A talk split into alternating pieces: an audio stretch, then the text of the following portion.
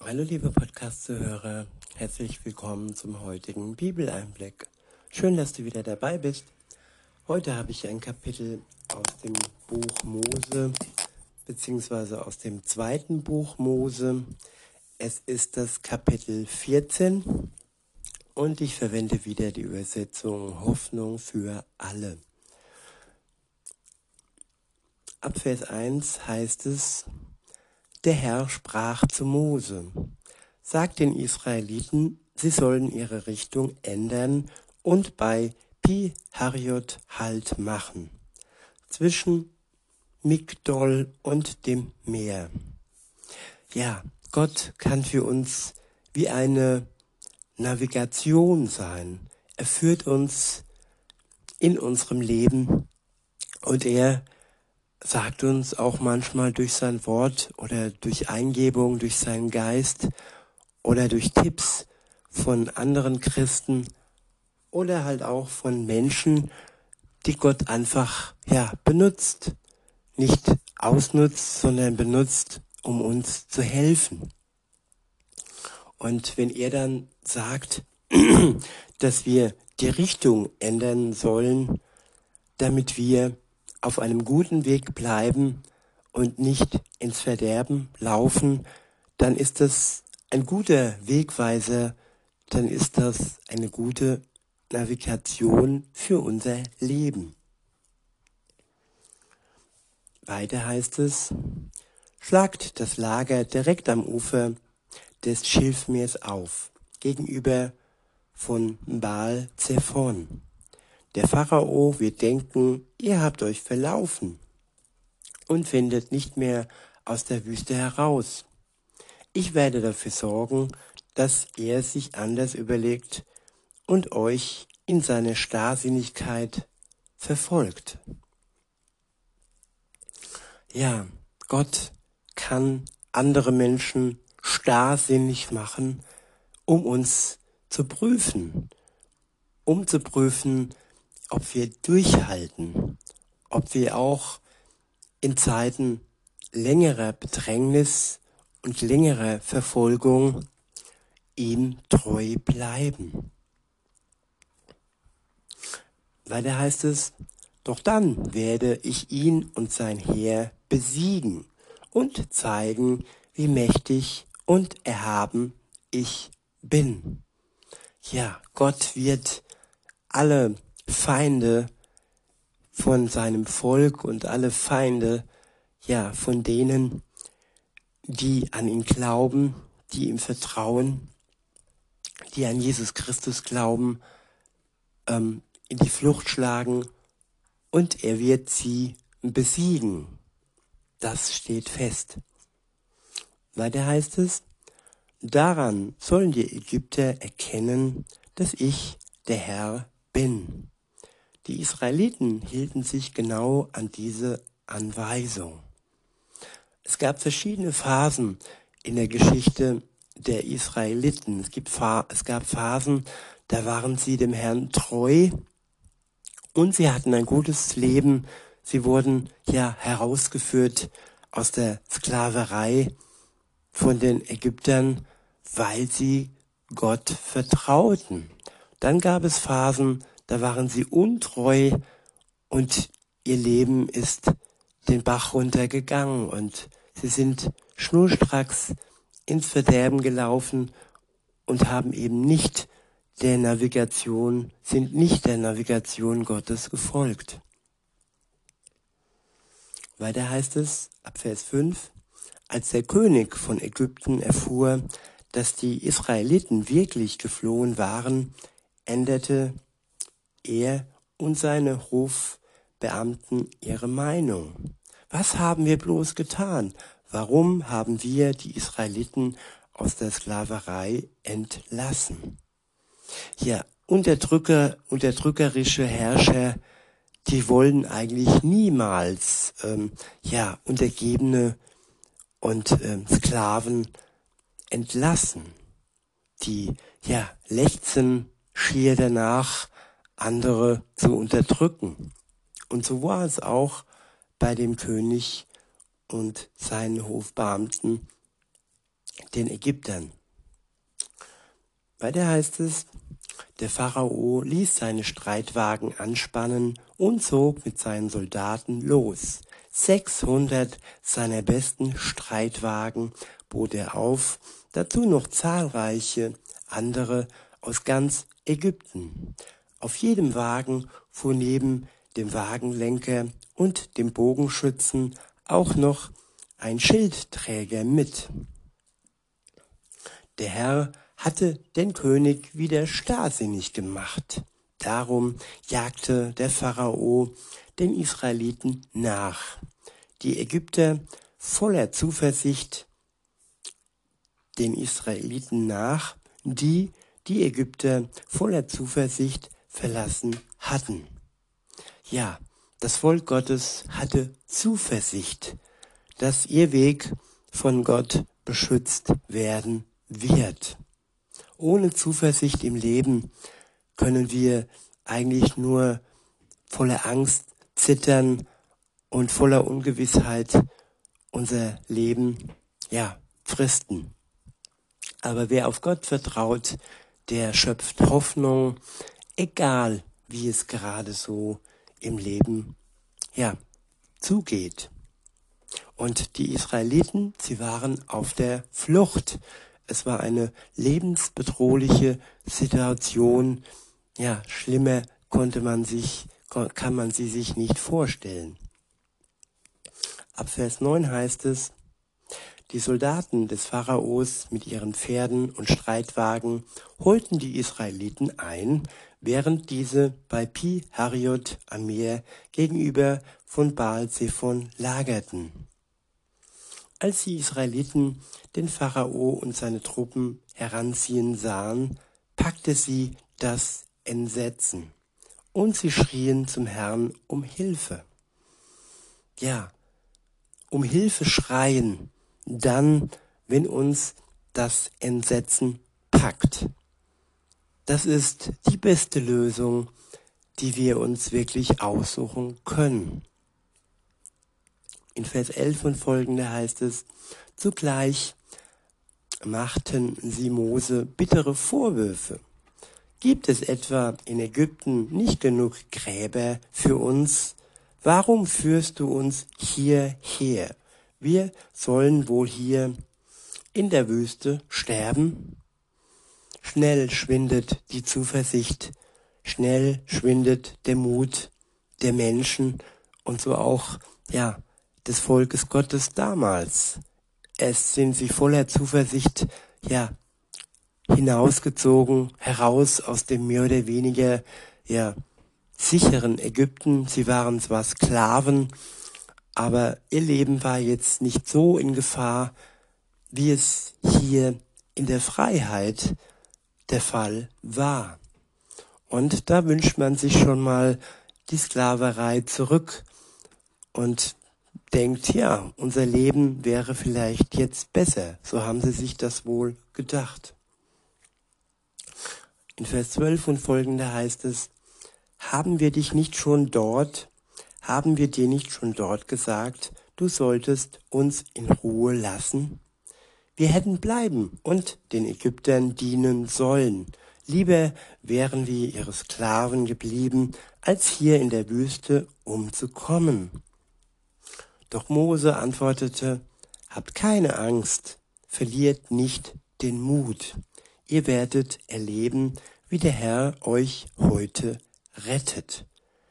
Manchmal brauchen wir Menschen, Älteste, Weise, die uns Mut zusprechen.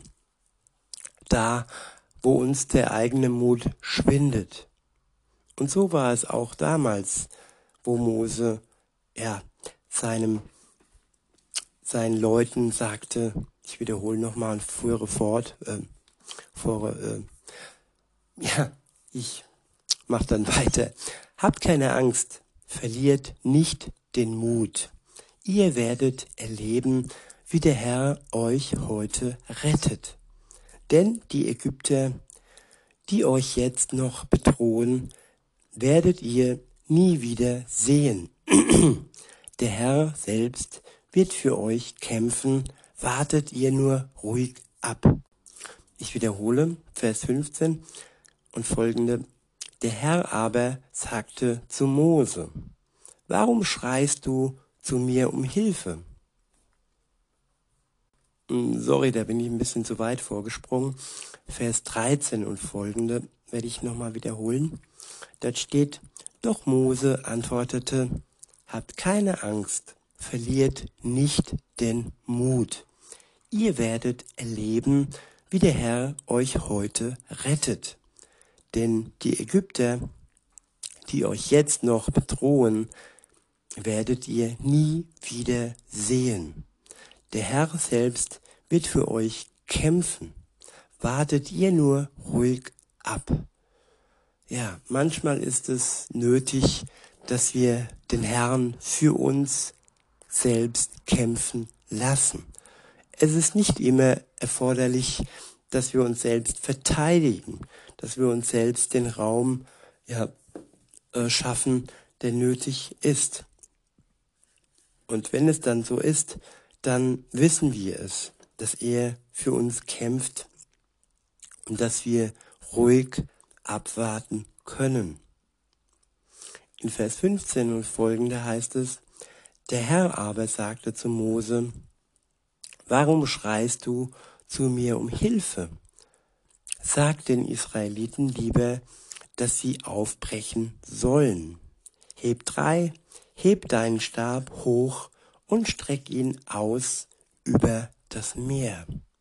Es wird sich teilen und ihr könnt trocken ihr könnt trockenen Fußes mitten hindurch ziehen. Ich werde die Ägypter so starrsinnig machen, dass sie euch auch dort noch verfolgen. Ich will meine Macht und Herrlichkeit zeigen, indem ich den Pharao und sein Heer mit den Streitwagen und Reitern vernichte. Ja, der Herr, der Schöpfer der Welt, ist mächtig über alle Gewalten und so auch über das Meer. Und er hat Mose beauftragt, dass er seinen Stab hebt und somit durch die Macht Gottes das Meer teilte, so dass sein Volk hindurchlaufen konnte, trockenen Fußes. Diese Wunder kann nur Gott machen. Und Wunder sind ja Ereignisse, die wir uns nicht mit unserem Verstand vorstellen können. Es werden, es wird alles aufgehoben, was scheinbar ja fest ist und Gott schafft alles, was wir uns nicht vorstellen können. Weiter heißt es in Vers 18 und folgenden, die Ägypter sollen erkennen, dass ich der Herr bin. Ja, mein Sieg über den Pharao, seine Streitwagen und Reiter wird mir Ehre bringen. Der Engel Gottes, der bisher den Israeliten vorangezogen war, stellte sich nun ans Ende des Zuges. Auch die Wolkensäule, die sonst vor ihnen herzog, stand jetzt hinter ihnen, genau zwischen den Ägyptern und den Israeliten. Sie versperrte dem ägyptischen Heer wie eine dunkle Wand die Sicht. Für die Israeliten aber leuchtete sie die ganze Nacht. Ja, wer nicht mit Gott unterwegs ist, dessen Sicht ist wie eine dunkle Wand verdeckt. Und nur wer Zugang und eine Beziehung zu Gott sucht und sie eingeht, diese Beziehung, der wird leuchten und der wird sich in der Nacht zurechtfinden. Nicht nur der wirklichen Nacht, sondern auch in Zeiten, wo es ja den Anschein hat, dass wir in der Nacht leben und wir alles nur dunkel sehen können. Wenn wir mit Gott unterwegs sind, dann wird er unser Dunkel erhellen. Das ist gewiss. Weiter heißt es, So kamen die Ägypter während der Nacht nicht an die Israeliten heran. Mose streckte seine Hand über das Wasser aus. Da ließ der Herr einen starken Ostwind aufkommen, der das Meer die ganze Nacht hindurch zurücktrieb und den Meeresboden zu trockenem Land machte. Ja, der Wind ist mächtig. Der Wind kann meterhohe Wellen erschaffen. Und wenn Gott es macht, dass der Sturm so stark ist, dass er das komplette Meer teilt, dann kann er es, weil er es kann. Und so tat er es damals. Weiter heißt es, das Wasser teilte sich und die Israeliten konnten trockenen Fußes mitten durch das Meer ziehen. Links und rechts von ihnen türmten sich die Wassermassen wie Mauern auf. Die Ägypter jagten den Israeliten nach. Mit allen Streitwagen, Pferden und Reitern stürmten sie ins Meer hinein. Kurz vor Tagesanbruch blickte der Herr aus der Wolken- und Feuersäule auf das ägyptische Heer hinab und stiftete Verwirrung in ihren Reihen. Er ließ die Räder ihrer Streitwagen absprengen, so dass sie nur mühsam vorankamen. Der Herr steht auf, steht auf der Seite der Israeliten, riefen die Ägypter. Er kämpft gegen uns. Ja, wie erschreckend muss das sein, wenn man erkennt, dass Gott gegen ja einen kämpft, dass man Gott als Feind hat, weil man selbst das Volk Gottes bedrängt und es zurückführen will in die Sklaverei. Dieses Erwecken muss schon richtig erschreckend gewesen sein. Weiter heißt es, da sprach der Herr zu Mose, streck deine Hand noch einmal über das Meer aus, damit das Wasser zurückkehrt und die Wagen und Reiter der Ägypter überflutet. Mose gehorchte.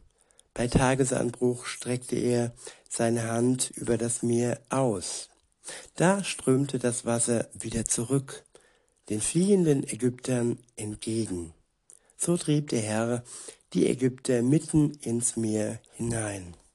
Die Wassermassen flossen zurück und überfluteten die Streitwagen und Reiter des Pharaos, die den Israeliten ins Meer hinein gefolgt waren. Kein einziger Ägypter blieb am Leben. Die Israeliten aber waren trockenen Fußes durchs Meer gezogen während das Wasser wie eine Mauer zu beiden Seiten stand. So rettete der Herr die Israeliten an diesem Tag vor den Ägyptern. Sie sahen, wie die Leichen ihrer Feinde ans Ufer geschwemmt wurden. Als die Israeliten erkannten, dass der Herr die Ägypter mit großer Macht besiegt hatte, wurden sie von Ehrfurcht ergriffen. Sie vertrauten ihm und seinem Diener Mose. Ja, die Macht Gottes erkennen und von großer Ehrfurcht ergriffen werden. Das können auch wir, wenn wir die Augen aufmachen und genau hinschauen auf das, was im Leben passiert, auf sein Wort und auf alles, was uns sein Geist ja, klar macht, wenn wir mit ihm unterwegs sind. In diesem Sinne wünsche ich euch noch einen schönen Tag und sage bis denne.